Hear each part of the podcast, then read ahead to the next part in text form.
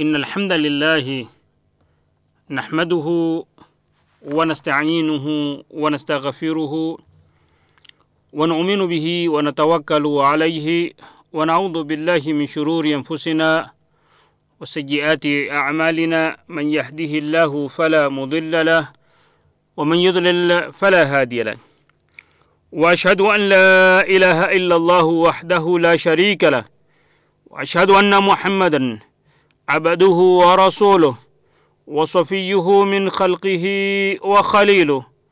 صلى الله عليه وعلى آله وأصحابه ومن تبعهم بإحسان إلى يوم الدين. أما بعد قال سبحانه وتعالى في كتابه الكريم بعد أعوذ بالله من الشيطان الرجيم.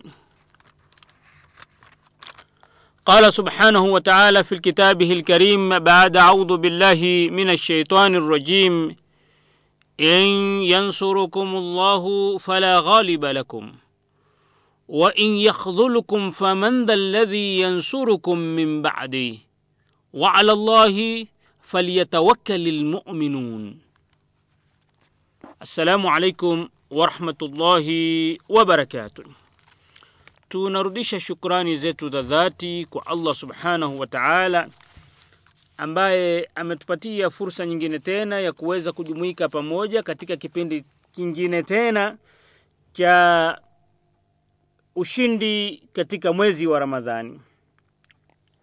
Tulikuwa katika yale masharti ambayo yanamwezesha Muislamu au Waislamu kuweza kushinda na tulikuwa katika lile sharti la kwanza nayo ni imani yenye nguvu. Katika imani yenye nguvu tulipitia mambo kadhaa kuzungumzia jinsi gani tunaweza kuipandisha ile imani nayo ni kuwa na tauhidi iliyo safi na ya asili isiyokuwa na mawaa au madoa kujua misingi na mambo muhimu ya Uislamu na kushikamana barabara na Qur'ani na Sunna za kipenzi chetu Mtume Muhammad salllahu alaihi wasallam kisha kuwa na uoni au kuona mbali na kuwa ni na uangalifu katika kazi na shughuli za da'wa kuwa na maadili madhubuti yenye kuigwa na wengine kwa sababu uh, moja au nyingine ili uwe ni ruwaza njema kama vile alivyokuwa mtume Muhammad sallallahu alaihi wasallam ni ruwaza njema uh, kwetu sisi. Kisha kuweza kutafuta elimu yenye manufaa kwa umma huu wa Kiislamu na kushindana na wengine katika hilo kushindana na wengine katika hilo na kuweza pia kufuatilia habari ya yale yanayojiri kila uchao au kila leo pamoja na kujua uh, habari za waislamu katika nchi nyingine. Umma huu ni umma uliojizatiti ni umma wa kati na kati katika huu ulimwengu. Mbali na zile nguvu jihadi na kadhalika. Umma huu una ile sifa na ile hali ya kwamba ni umma wa kati na kati na tunakuwa ni wenye kusimama imara juu ya ule udhahabu wa kati na kati na ile hisia ya ukatikati ya ukati na kati na kuwa katika ile njia nyoofu Mwislamu ni yule ambaye hawi ni wenye kuegemea ima upande wa kulia zaidi au kupotoka akenda upande wa kushoto. Waislamu au Muislamu ni yule ambaye hana ile haja kubwa ya huu ulimwengu na mada material au kwenda katika ule upande mwingine zaidi. Ima uwe mada sana mtu wa kimada au uwe ni mtu mwenye zuhdi ulioupa nyongo ulimwengu. Waislamu na mwislamu waislamu ni wale ambao na mwislamu ni yule ambaye namjua vilivyo muumba wake.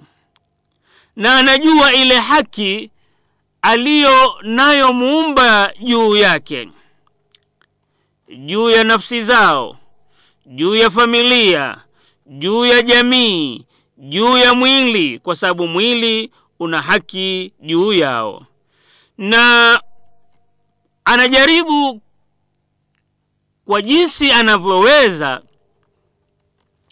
kuweza kumpatia kila mmoja haki yake kumpatia mola muumba haki yake kupatia nafsi haki kupatia familia haki kupatia jamii haki kupatia mwili haki bila ya kuegemea upande mmoja au upande mwingine zaidi. Mwislamu ni yule ambaye ana sifa sifa ya kutokuwa extremist wa upande mmoja au kutokuwa negligent. Ima kushikamana sana na mambo au jambo. Kwa sababu mtume muhammad saa salam anatuambia yule ambaye atakuwa ni mwenye kushikamana mambo yani kwa kiasi na kiwango yani kupita kile kiwango kinachohitajika ni lazima atashindwa. Uh, illa ghalabahu. Na pia si yule ambaye atapuuza kabisa swala ah, kaswalini. Funga ah, mimi ni mgonjwa. Nini ah, yani hashikilii sana mpaka akaacha majukumu mengine wala hapuuzi kabisa. Mwislamu ni yule ambaye anakuwa imara na mwadilifu katika kuangalia ile mizani ya sawa sawa ilhali huku anapima yale matendo yake. Wanakuwa ni wenye kutoa bishara kwa watu si waislamu peke yake bali kuwapatia bishara wasiokuwa waislamu. Bishara ya uislamu na lau bishara hii njema itakuwa ni yenye kufuatwa na hawa wasiokuwa waislamu basi watakuwa sambamba na sawa na waislamu na hivyo kushindana na waislamu waliozaliwa na uislamu na hawa waliosilimu wakawa ni wenye kuwapita na kuwashinda waliosilimu au waliozaliwa katika uislamu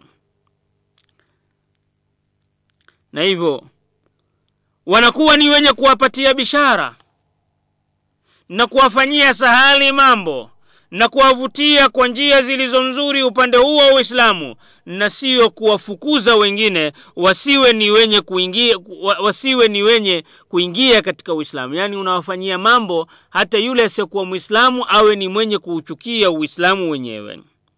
Wanafanya mambo kuwa mepesi siyo mambo kuwa mazito taban mepesi kulingana na sheria na yale ambayo yataonekana ni mazito lakini yameambiwa na sheria inabidi ya kwamba yawe ni yenye kufuatwa. Kwa mfano kuna watu ambao wanaona ni shida zito kuswali jambo zito sana kuswali. Kwa hivyo hatutasema ya kwamba maadamu wewe unaona uzito kuswali basi unaweza kukaa bila kuswali. Haa hapo tutakuwa tunatupa tuna ule mpaka ambao allah subhanahu wa taala na mtumi wake wametuwekea. Au kuna wengine wanaona uzito mno kufunga? Hatutasema sisi kwa sababu wewe unaona uzito kufunga basi unaweza ku, unaweza kula. Taban katika funga kuna wale ambao wamepatiwa usahali katika funga. Msafiri kula.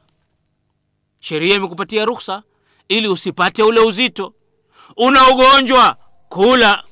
Sheria imekupatia usahali. Huwezi kuswali kwa kusimama kwa sababu ya ugonjwa au kwa sababu ya matatizo au kwa, uh, kwa sababu ya uh, kilema. Swali kwa kukaa. Huwezi kwa kukaa. Uko usahali.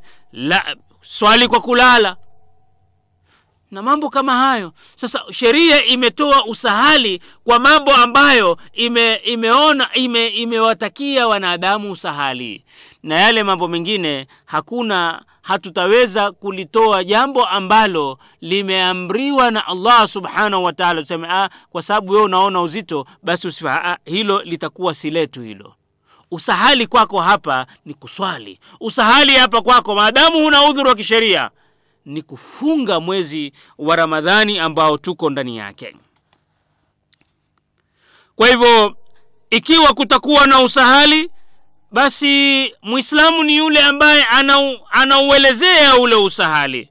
Na qurani imekuwa ni yenye kutufundisha ya kwamba allah subhanahu wa taala anawafanyia waja wake usahali.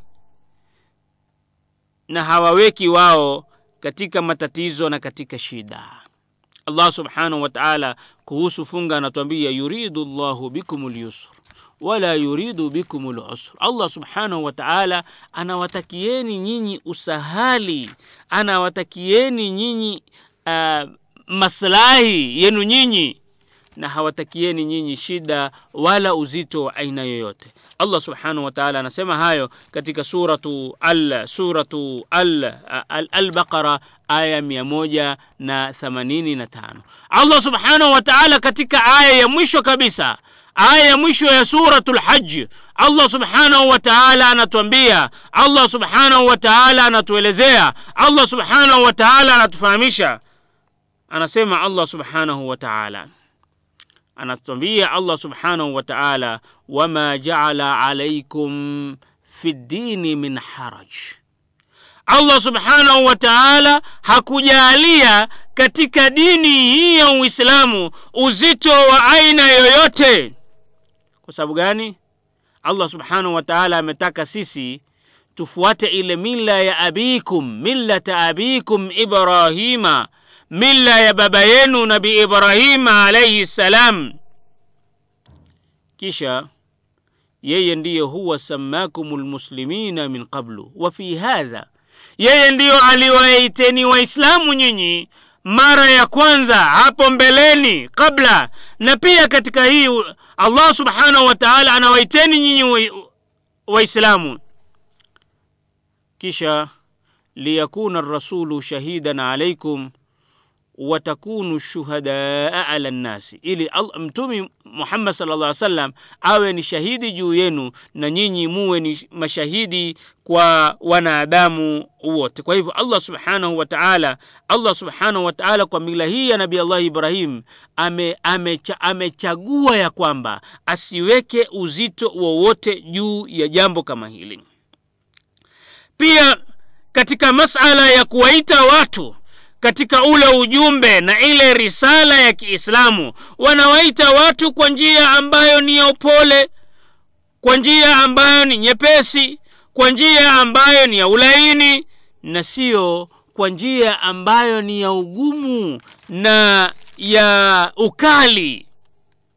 Bali pia wanawaita watu kwa, kwa njia ya hekima na hawawi wao ni majahili na wajinga katika kuwaita. Na hata kukiwa na kukiwa na kukiwa na mjadala baina yake au baina ya waislamu na baina ya wasiokuwa waislamu basi anawaita wao kwa njia ambayo iliyo bora zaidi kwa njia iliyo nzuri zaidi allah subhanahu wa taala anatuambia hayo katika aya za mwisho mwisho kabisa ya suratu nahl sura ya, ya, ya kumi na sita aya mia moja na ishirini na tano. Allah subhanahu wa taala anasema uduu ila sabili rabbika bilhikmati walmauidhati lhasana wajadilhum billati hiya ahsan. Ita katika njia ya mola wako mlezi kwa hekima na kwa mawaidha yaliyo mazuri najadiliana nao kwa njia iliyo bora zaidi nji iliyo bora zaidi. Waislamu na mwislamu ni yule ambaye ni wale au ni yule ambaye anawaangalia wale kufanya madhambi anawaangalia wale ambao ni waasi. Kwa njia ile ile ambayo daktari atakuwa ni mwenye kumtizama na kumwangalia mgonjwa wake. Sio katika ile njia ambayo polisi atakuwa ni mwenye ku, kukabiliana na jambazi. Yaani mwislamu ni yule ambaye anamwangalia anamchukulia na kumwangalia yule ambaye a, ambaye anaasi yule ambaye anafanya madhambi kwa njia ambayo daktari anamwangalia nayo mgonjwa wake. Sio kama polisi anavyo anavyotumia nguvu kuweza kupambana na jambazi au mwizi au mtu mwingine yeyote ambaye ni mhalifu. Allah subhanahu wa taala anatwambia yafuatayo kuhusu maumbile ya ukatikati ya umma huu pale aliposema ya kwamba katika suratul baqara suratul baqara aya ya mia na arobaini na tatu allah subhanahu wa taala anatwambia anasema ya kwamba wakadhalika jaalnakum ummatan wasata litakunu shuhadaa ala nnas wayakuna rasulu alaikum shahida allah subhanahu wa taala anatwambia na hivyo hivyo jaalnakum ummatan wasata. Tumewajaalia nyinyi kuwa ni umma wa katikati wasatan litakunu shuhadaa ili nyinyi muwe ni mashahidi ala nasi kwa watu. Wayakuna rasulu alaikum shahida na mtumi naye awe ni shahidi awe ni shahidi juu yenu kwa hivyo ni moderate ummatan wasata ni a moderate umma a moderate nation. Ni taifa au ni umma wa katikati umma ambao hauendi mrengo wa kulia zaidi wala wa kushoto zaidi bali wanapita katika ile njia ya katikati. Kwa hivyo huu ukati na huu uadilifu wa kuwa na mizani na huu u, ule umoderate uwe kati na kati kwa misingi ya uislamu utaifa umekuwa ni wenye kuelezewa katika ummatan wasata ummata wasata. Katika sifa yao nyingine ya waislamu na ya muislamu ni mtu mwenye kurudi haraka ni mtu mwenye kutubia pindi anapofanya makosa. Wanachukua tahadhari. Tahadhari ya kutokiuka yale maagizo ambayo tumepatiwa na allah subhanahu wa taala au kufanya madhambi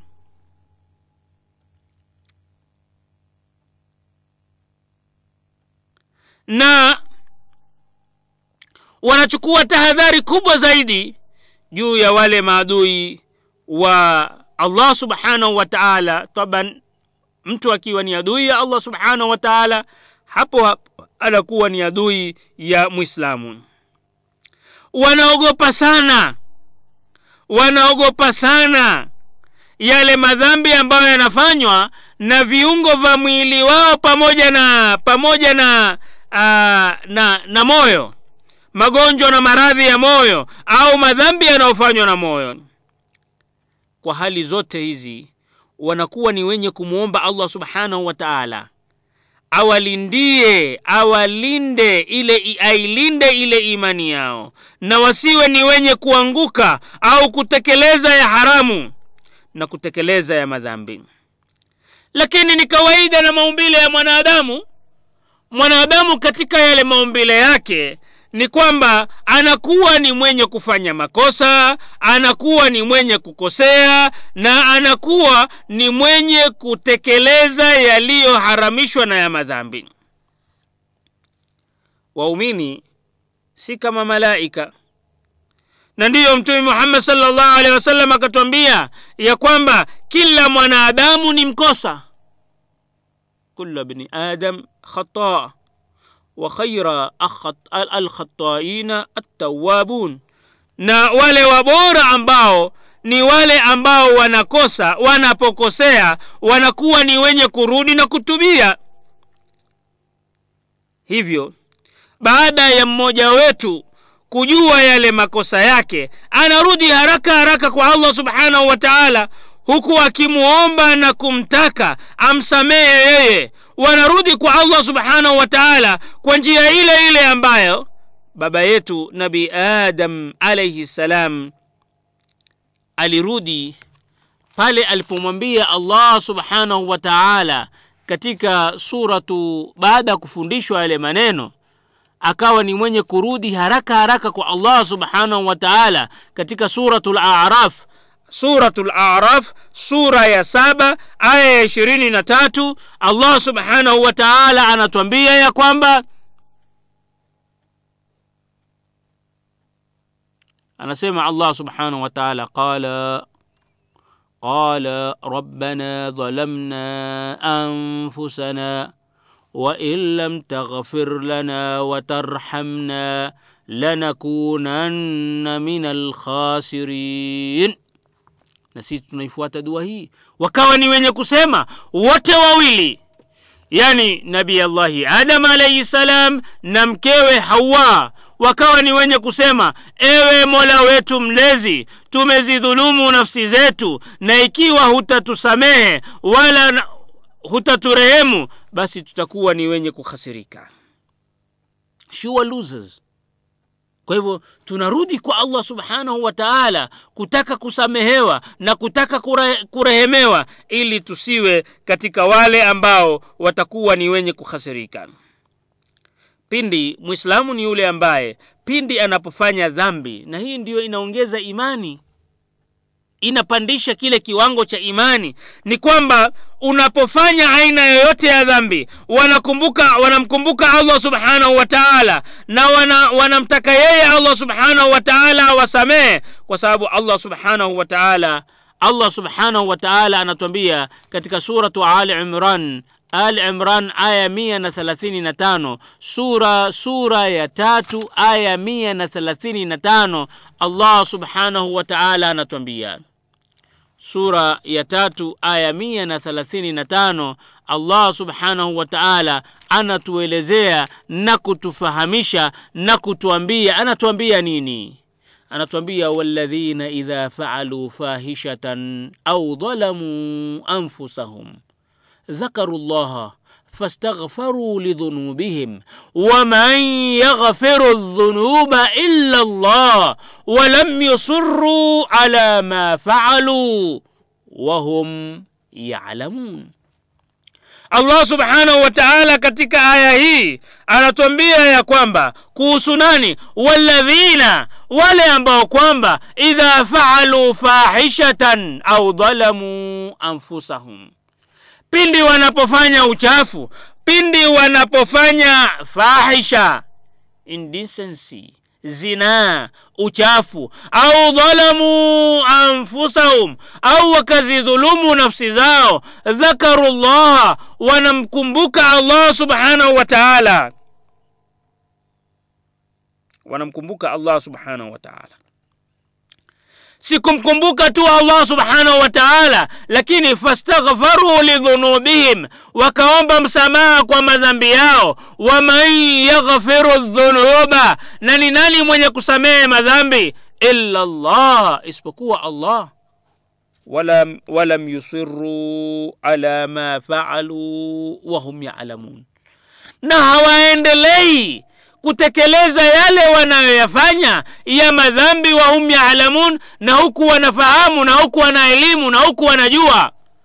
Allah subhanahu wa taala anatupatia fadhila za wale ambao watarudi kwa allah subhanahu wa taala na kutaka maghfira na kutaka msamaha pindi wanapofanya madhambi pindi wanapofanya uchafu pindi wanapodhulumu nafsi zao. Allah subhanahu wa taala anatuambia أولئك جزاؤهم مغفرة من ربهم.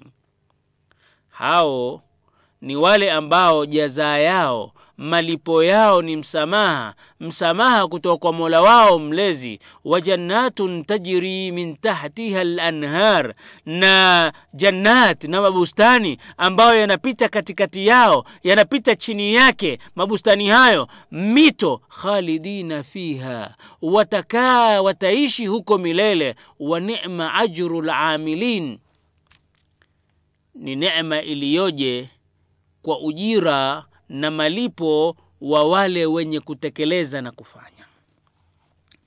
Kwa hivyo na ndiyo umar bin akawa ni mwenye kutwambia radhiallahu anhu waaradhaa katika yale maneno yake yenye busara maneno yake ambayo yalikuwa ni yenye kutuweka katika hali mzuri maneno yake ambayo yanatupatia sisi hisia nyingine kabisa na kutuweka sisi katika mambo ambayo yatatukumbusha sisi tuwe imara katika dini yetu. Umar bin khatab radhiallahu anhu waardah anatwambia anatwambia ya kwamba sisi hatushindi maadui kwa sababu ya wingi wetu au kwa sababu ya maandalizi yetu lakini tunawashinda kwa sababu ya madhambi yao wakati utakapofika madhambi yetu na madhambi yao yatakapokuwa sawa sawa au sisi tukawashinda kwa madhambi basi wao maadui wasiokuwa waislamu watatushinda. Hii ni nukta ya kwanza. Nukta ya kwanza ya kwamba nukta ya kwanza ya kwamba imani yenye nguvu ni sababu ya ushindi wetu kwa sababu allah subhanahu wa taala anakuwa pamoja na waumini hapo inatupeleka sisi katika nukta ya pili au sharti la pili in tansurullaha yansurukum in tansurullaha yansurukum in tansurullaha fala in tansurullahu fala ghaliba lakum allah subhanahu wa taala anatuelezea ya kwamba lau sisi in, in tansurullah yansurukum lau mtamnusuru allah subhanahu wa taala basi allah subhanahu wa taala atawanusuru yani tukimsaidia allah subhanahu wa taala allah subhanahu wa taala atatusaidia tukimnusuru atatunusuru na pia in yansurukum llahu fala ghaliba lakum na wale ambao watakuwa ni wenye kumnusuru allah subhanahu wa taala basi hakuna wa kutushinda hakuna wa kuwashinda hao ambao wanamnusuru na kumsaidia allah subhanahu wa taala. Sasa hakika hakika ni kuwa ushindi unakuja kutoka kwa allah subhanahu wa taala. Yeyote anayesaidiwa na allah subhanahu wa taala hakuna hata mmoja wa kumshinda na kumpiku. Hakuna wa kumpindua. Hakuna wa kumfanyia uh, vitimbi. Hakuna. Vitimbi vyote vitakuwa vinaharibika. Na japokuwa huenda wakawa wao ni wengi na wenye silaha kali na kubwa na uh, silaha kali na ukubwa pia wa kisiasa. Hata ikiwa wao watakuwa ni wengi hata wakawa wakiwa watakuwa na maandalizi hata wao wakiwa watakuwa na siasa kali lakini kipote kinapojitokeza au waislamu watakaposimama imara kumnusuru allah subhanahu wa taala basi hakuna wa kuwashinda hata mmoja hata awe nani. Allah subhanahu wa taala anatu, anatuambia katika suratu Ali Imran sura ya tatu aya mia na sitini in yansurukumullahu fala ghaliba lakum wa in yakhdhulukum faman dha alladhi yansurukum min ba'di wa ala Allahi falyatawakkalil mu'minun. Allah subhanahu wa ta'ala anatuambia akikunusuruni, akikusaidieni nyinyi Allah subhanahu wataala hapana hata mmoja wa kukushindeni na akikutupeni akikuachilieni ni nani basi baada yake yeye atakaye kunusuruni? Na waumini wamtegemee allah subhanahu wa taala pekee. Allah subhanahu wa taala anawasaidia waumini. Japokuwa watakuwa ni kidogo kama vile tunavyoona tuna, tuna jeshi la taalut allah aliyetukuka anatuambia kuhusiana na jeshi la taalut ambao pia katika kipindi chetu kilichopita tulikuwa ni wenye kugusia. Tuligusia jambo kama hilo na tunaweza kurudia au kukariri aya ya mia mbili arobaini na tisa mpaka aya ya mia mbili hamsini na moja tukaiangalia kwa makini jinsi jeshi dogo hili kam kam min fiatin qalilatin غلبت قل قل قليلة غلبت فئة كثيرة بإذن الله والله مع الصابرين katika aya ya mwisho mwisho mia mbili na arobaini na tisa allah subhanahu wa taala anatuambia ya kwamba makundi mangapi vipote vingapi vidogo yameshinda makundi makubwa kwa idhini ya allah subhanahu wa taala na tombueni ya kwamba allah subhanahu wa taala yu pamoja na wenye kusubiri kisha ولما برزوا لجالوت, وجنو لجالوت وجنوده قالوا ربنا أفرغ علينا صبرا وثبت قدامنا وانصرنا على القوم الكافرين na walipotoka kupambana na jaalot na majeshi yake walisema mola wetu mlezi. Tumiminie subira na isimamishe imara miguu yetu na utusaidie tuwashinde watu makafiri. Kwa idhini ya allah subhanahu wa taala fahazamuhum biidhnillahi kwa idhini ya allah subhanahu wa taala waliwatimua waliwashinda. Wakatala daudu jaluta wa atahu llahu lmulka walhikmata waallamahu mima yasha. kwa idhini ya allah subhanahu wa taala wakawa ni wenye kushinda na daudi akamuua jalut na allah subhanahu wa taala akampatia yeye ufalme na busara na hekima na akamfundisha yeye yote aliyoyataka pia allah subhanahu wa taala alimpatia mbali na ule udogo mbali na ule uchache alimpatia ushindi mtume muhammad salllahu alaihi wasallam na masahaba zake.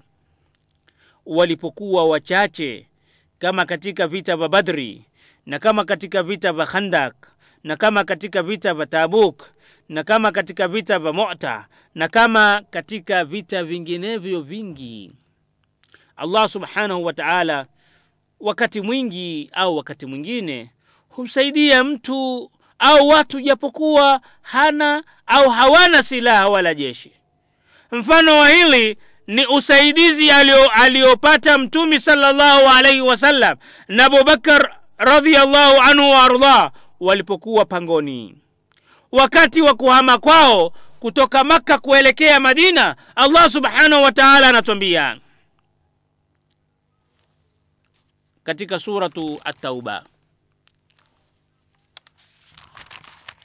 آية يا ربيني سورة التوبة. آية يا ربيني الله سبحانه وتعالى أنا سيما إلا تنصروه فقد نصره الله إذ أخرجه الذين كفروا ثاني اثنين إذ هما في الغار إذ يقول لصاحبه لا تحزن. inna allaha ma'ana. Faanzala llahu sakinatahu alaihi wa ayyadahu bijunudin lam tarauha. Allah subhanahu wa taala anatwambia ya kwamba illa tansuruhu. Ikiwa nyinyi hamtamnusuru yani mtumi faqad nasarahu llahu tayari allah subhanahu wa taala amemnusuru pindi wakati gani? Walipomtoa waliokufuru. Naye ni wapili katika wawili walipokuwa katika pango. Thani ithnaini idh huma fi lghar na pale huyu wa pili ambaye ni saidna abubakar radiallahu anhu aliposema akimwambia saibu yake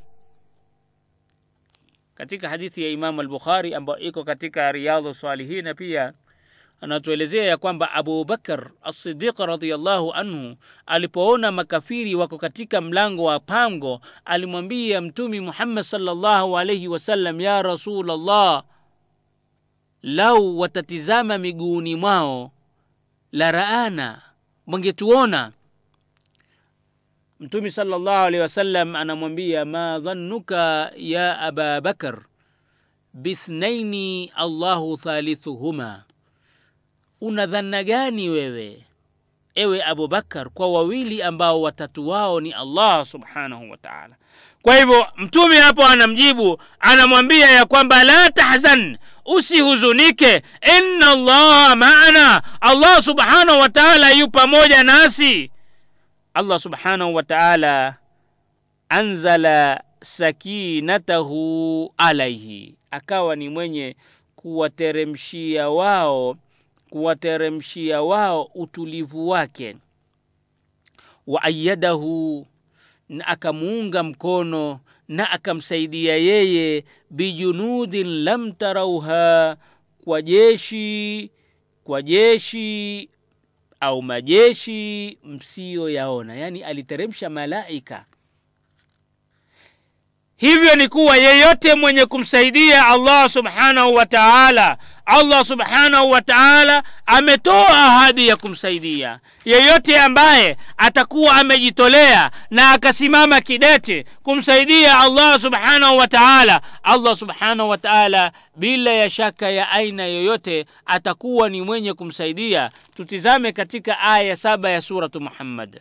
Allah subhanahu wa taala anasema ya ayuha ladhina amanuu in tansuruu llaha ينصركم ويثبت أقدامكم enyi mlioamini enyi mlioamini mkimnusuru Allah subhanahu wa ta'ala naye atakunusuruni na ataithibiti ataithibitisha miguu yenu mkimnusuru tu Allah subhanahu wa ta'ala mkimsaidia tu Allah subhanahu wa ta'ala Allah subhanahu wa ta'ala atawanusuruni Allah subhanahu wa ta'ala atawasaidia bila ya shaka bila ya tatizo enyi mlioamini msaidieni je kumsaidia Allah subhanahu Allah subhanahu wa ta'ala anahitaji usaidizi wetu la la la la la la wa alfu la mara elfu Allah subhanahu wa ta'ala hahitaji sisi tunahitajia usaidizi.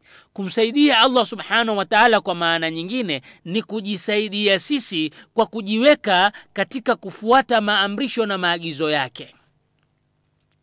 Tunapofuata maamrisho tunapofuata maagizo inakuwa ya kwamba basi hapo hapo nasi tumemsaidia Allah subhanahu wa ta'ala kwa kujisaidia na Allah subhanahu wa ta'ala naye atatusaidia.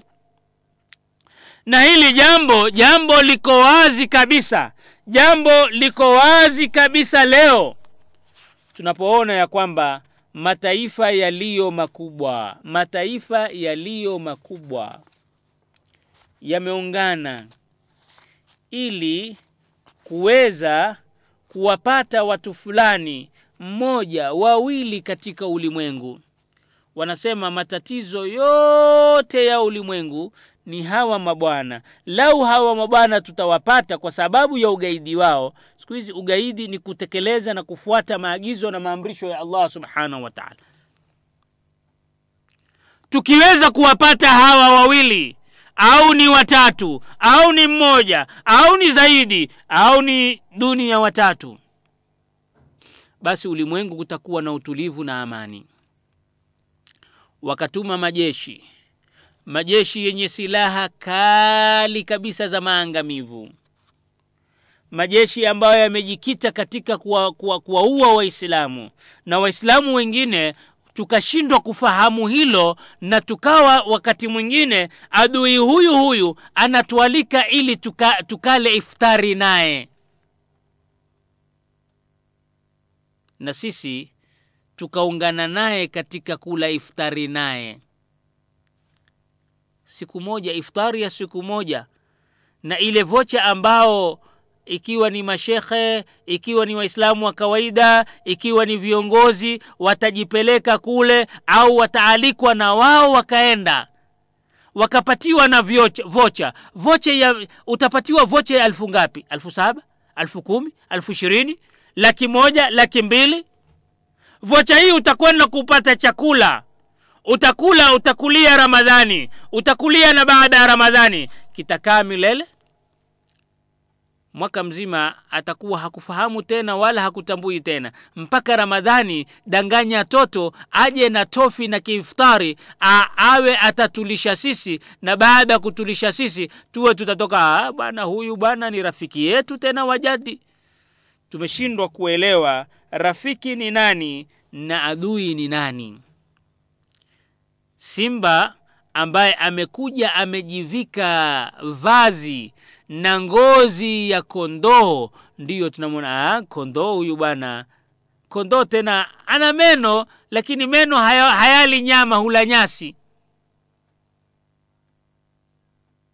Hatari. Hatari iliyo kubwa.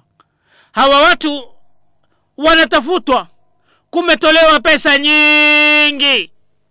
Kwa yeyote ambaye atamleta mmoja wao au wawili wao au watatu wao akiwa hai au akiwa amekufa kila mmoja atapata milioni milioni tano dolari milioni tano. Kwa uchache.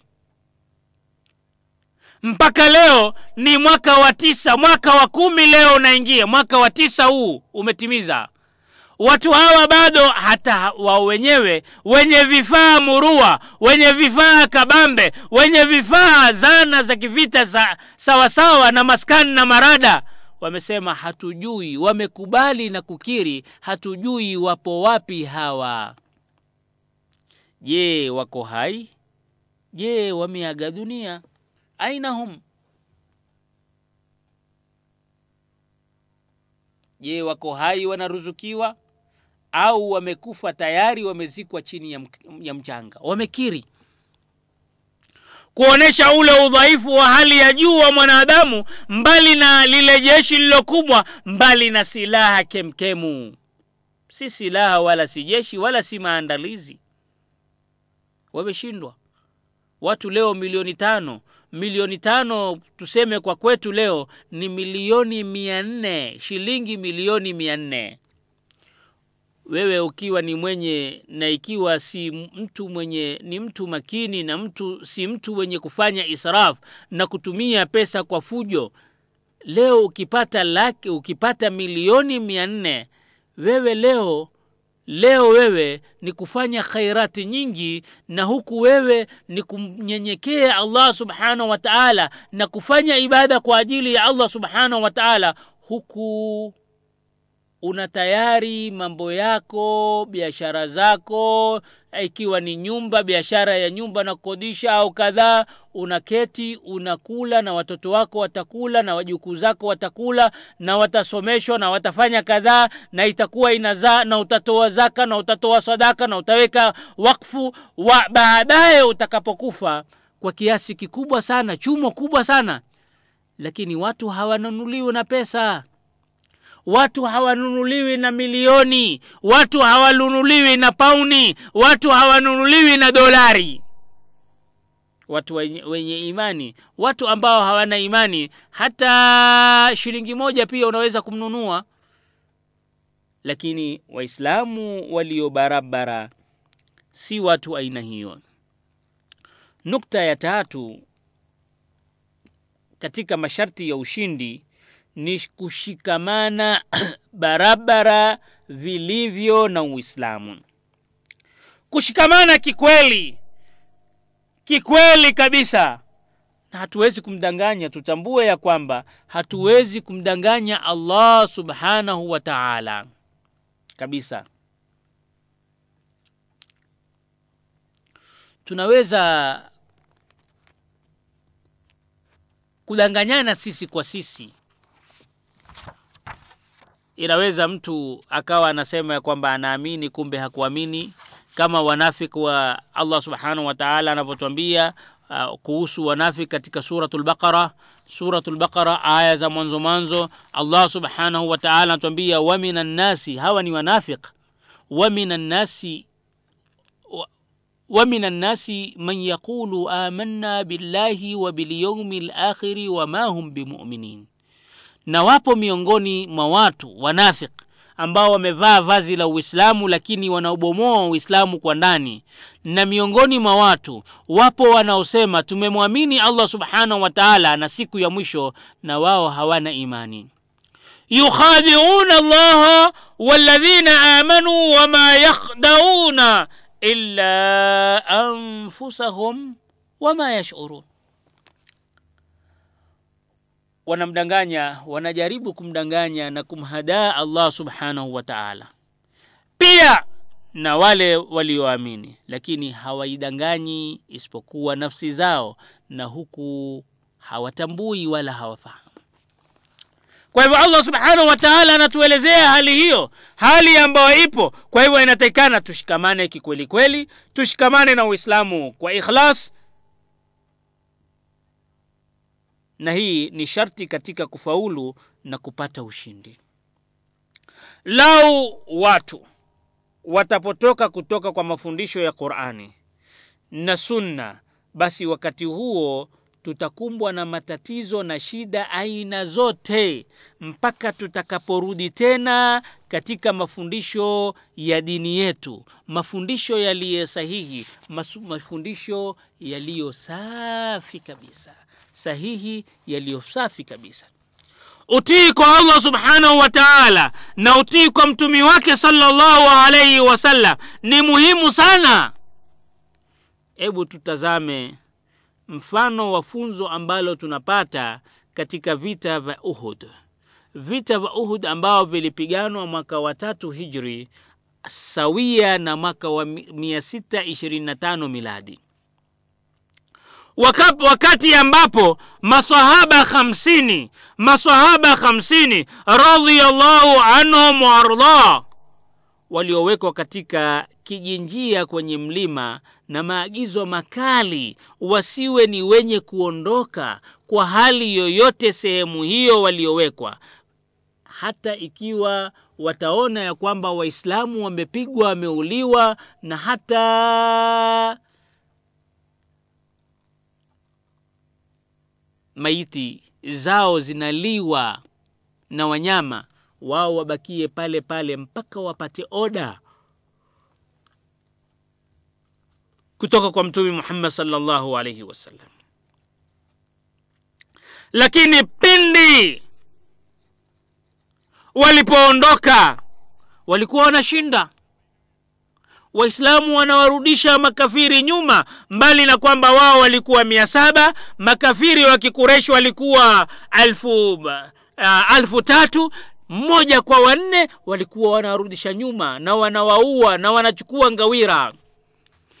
Baadhi ya wale ambao waliwekwa pale wakawa ni wenye kusema tushashinda twende tukaokote tuka ngawira abdullahi bin jubair ambaye aliwekwa pale kama kiongozi wao aliwasisitizia lile agizo la mtumi salllahu alaihi wasallam lakini wakaleta taawili kwa ule maumbile ya kibinadamu na ubinadamu wao. Ilikuwa kadhaa katika hamsini si wote waliondoka thelathini na tisa pekee waliondoka ambayo ni 78 asilimia 78 waliondoka. Kumi na moja ambao ni asilimia ishirini na mbili wakabaki. Khalid bin, Khalid bin, bin al-Walid anhu wakati ule alikuwa bado hajasilimu akaiona hii fursa anasema golden opportunity. Alfursa aldhahabia fursa ambayo haiwezi kuwachwa, ikiwachwa hutapata tena kama ile.